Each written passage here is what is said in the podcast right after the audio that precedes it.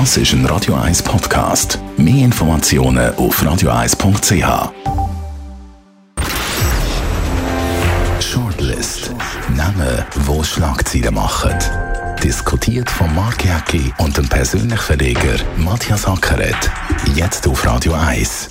Präsentiert von Volvo Car Rent. Die flexibel und unkomplizierte Mobilitätslösung für Startups und KMUs volvocarrent.ch.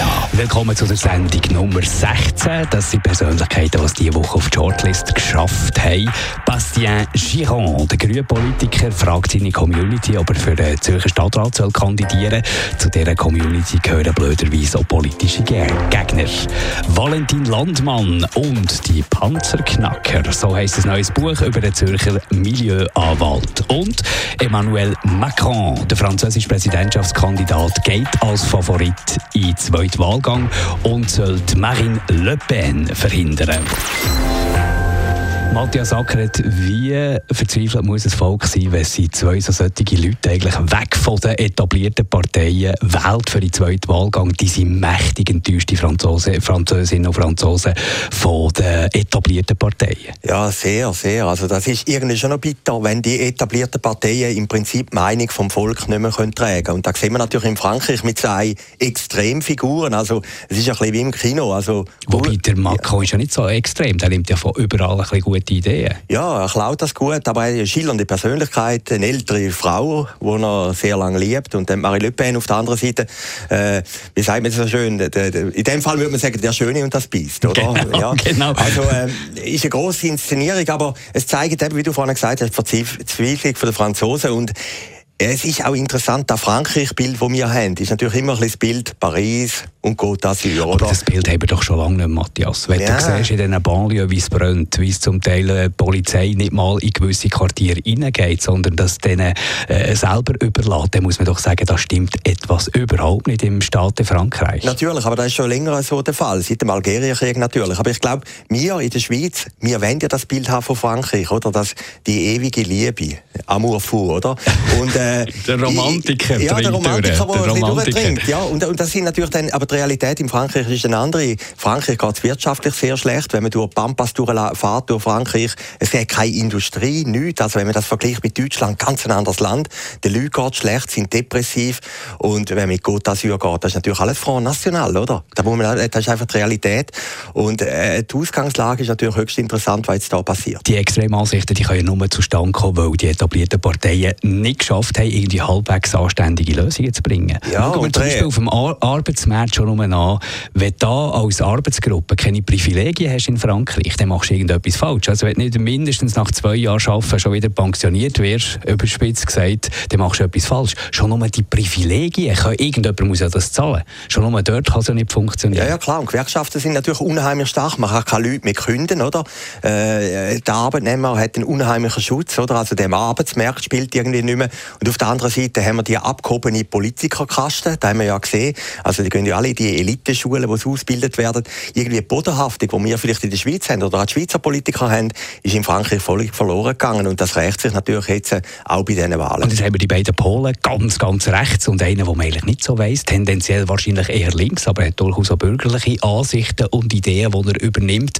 Und jetzt jubeln schon alle zusammen. Ich glaube, der Jean-Claude Juncker hat ihm schon gratuliert, fast zum Sieg. Und das finde ich gefährlich gefährlich. Das ist sehr gefährlich. Und er hat natürlich den klassischen Fehler gemacht. Er hat schon gefeiert, oder? Mit Champagner. Da wird ihm jetzt irgendwie zum Vorwurf gemacht.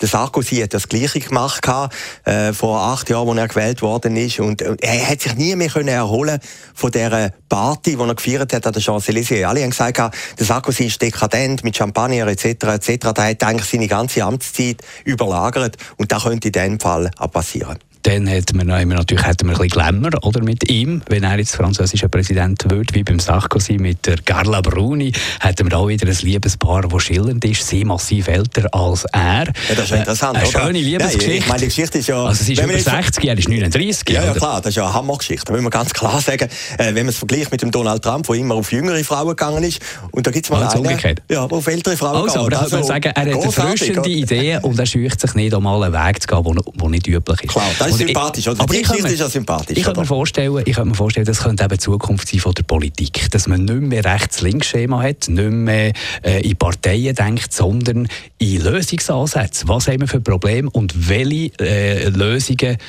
gibt es oder welche Ideen führen zu den Lösungen? Und das macht er natürlich, indem er keine Berührungsängste hat. Ja gut, bis jetzt hat er noch nicht müssen beweisen, ob er es überhaupt kann oder nicht kann, oder? Marie Le Pen, äh, da hat ja auch noch nicht viel bewiesen. Nein, noch nicht viel bewiesen, aber höchstwahrscheinlich ihr druckt sich irgendwie einen Unmut aus, der in Frankreich einfach herrscht, oder? Und äh, äh, eben darum, wie wir es vorhin gesagt haben, das Exemplarisch ist eigentlich schon das Schwarz-Weiß, oder? Man hat einfach die beiden Pole und die etablierten Parteien, der Fillon, wo sicher der Favorit gewesen wäre, der Fähigste, das langt einfach nicht. Nicht. Und ich, ich habe das Gefühl, ihr kommt, ihr kommt natürlich ein bisschen äh, nicht entgegen, sondern das Gegenteil. Marine Le Pen, dass jetzt eben Donald Trump nicht wahnsinnig gute Fallen macht, dass äh, die Holländer den Gerd Wilders nicht gewählt haben, dass die AfD sich selber abschafft. Das sind jetzt alles so Sachen, wo, wo wahrscheinlich die Franzosen auch ein bisschen überlegen Ja, der Trump-Effekt, wo alle gesagt haben, oder? wenn der Trump Präsident wird, dann wird es auch überall in Europa Rechtspopulisten an der Macht geben.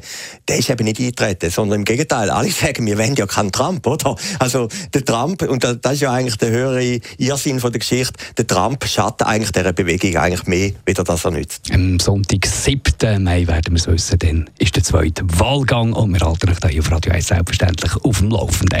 Gehen wir weiter zum Valentin Landmann, schillernde Figur, Milieuanwalt, sehr äh, charmanter Typ, einer, der nie laut wird, einer, der sich gewählt ausdrückt. Übrigens gibt es jetzt ein äh, Buch, eine Biografie, äh, Valentin Landmann und die Panzerknacker.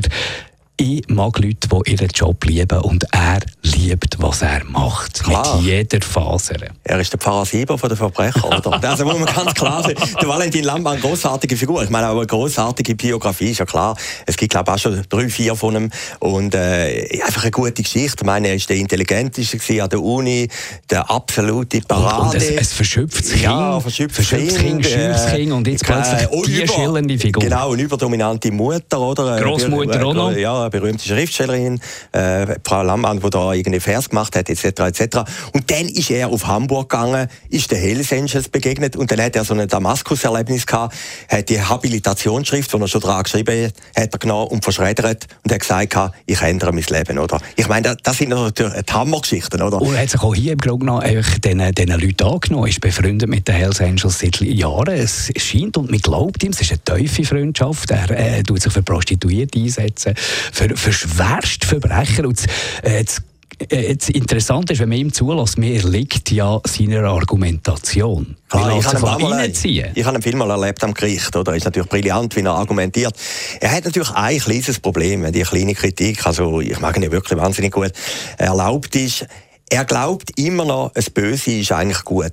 Und das ist einfach ein Fehler. Das Böse, sagt, Böse ist natürlich am Schluss einfach ja, böse. Logisch, oder? böse ist böse. Aber was er sagt, und das stimmt natürlich schon, der Mensch hat kriminelle Energien und du findest, du brauchst die gleichen Qualifikationen, wenn du in einem Management einen Laden führst, wie du in der Unterwelt brauchst. Also der Killerinstinkt und so. Und das stimmt eben schon. Der eine macht natürlich etwas Positives drauf und der andere etwas Negatives. Aber der Mensch ist, hat eben die Seite schon auch in sich. Das ist ja das, was er sagt. Ja klar, das ist hochphilosophisch. Aber ihm ist ja passiert, äh, ich mag mich erinnern, als ich in Tele Zürich war, ich habe ihn mal interviewt, das war 1995, da hat er schier ein Anwaltspatent verloren, wie einer von seinen vermeintlichen vermeintlichen Freunde aus dem Milieu hätten natürlich grauenhaft beschissen, hätten ihn eingezogen, oder? Das war ja 92 Ja, 92 ist das 92 gewesen, ja, oder zwei, dreimal ist das sogar passiert, oder? Und er hat zu mir gesagt, er begreift das nicht. Er hat eigentlich immer geglaubt, als Gute in dem bösen Menschen Und jetzt müssen er realisieren, dass der böse Mensch aber gleich böse ist, oder?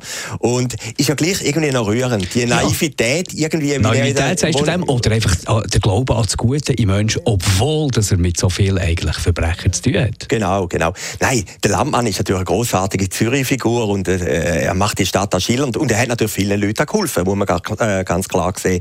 Und äh, dass jetzt ein Buch rauskommt, da mögen wir ihm alle gönnen. Und er ist äh, am Anfang der Symbolik, die Krawatte mit der Uhr drauf, die er immer trägt bei öffentlichen Aufsichten. Klar, und der Totenkopf natürlich. Der Totenkopf, genau. Und er ist natürlich ein Mann von der Inszenierung, oder? Ich mag mich er ist ein Showman. Er ist natürlich auch ein Showman. Hildebrand-Prozess ist er plötzlich ist er auftaucht, oder? Und hat da irgendwie jemanden verteidigt und aufgefragt, oder? Also hat nicht einmal gewusst, dass er jetzt plötzlich einen Anwalt hat im Hintergrund, oder?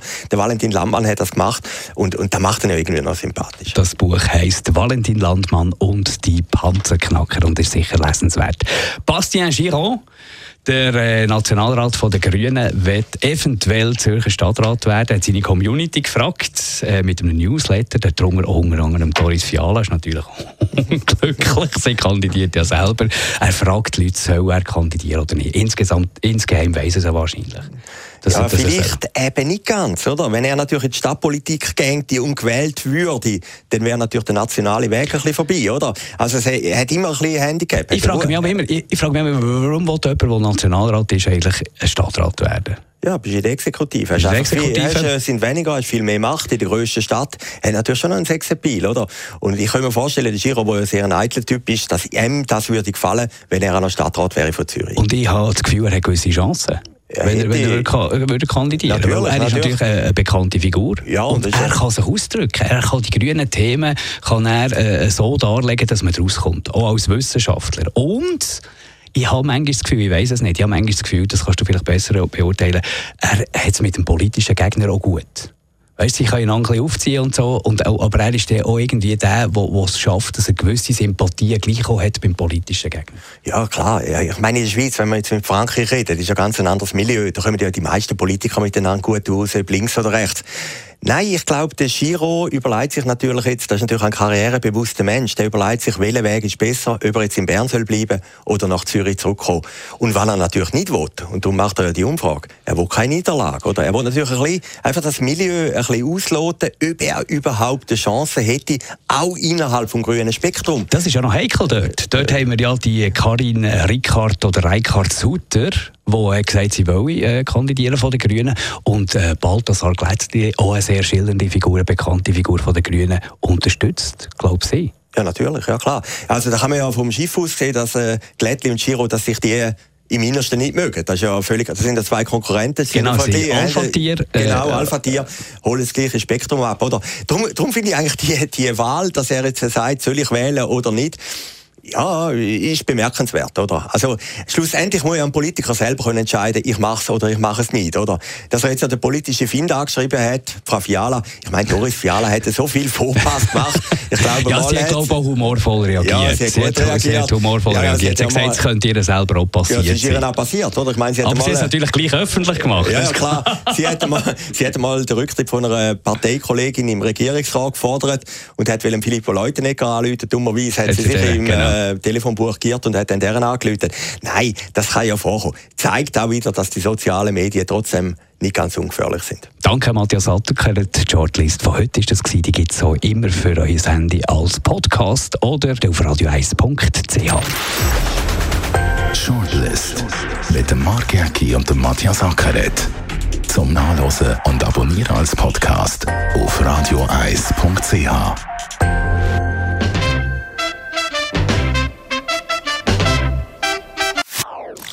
Das ist ein Radio 1 Podcast. Mehr Informationen auf radio1.ch.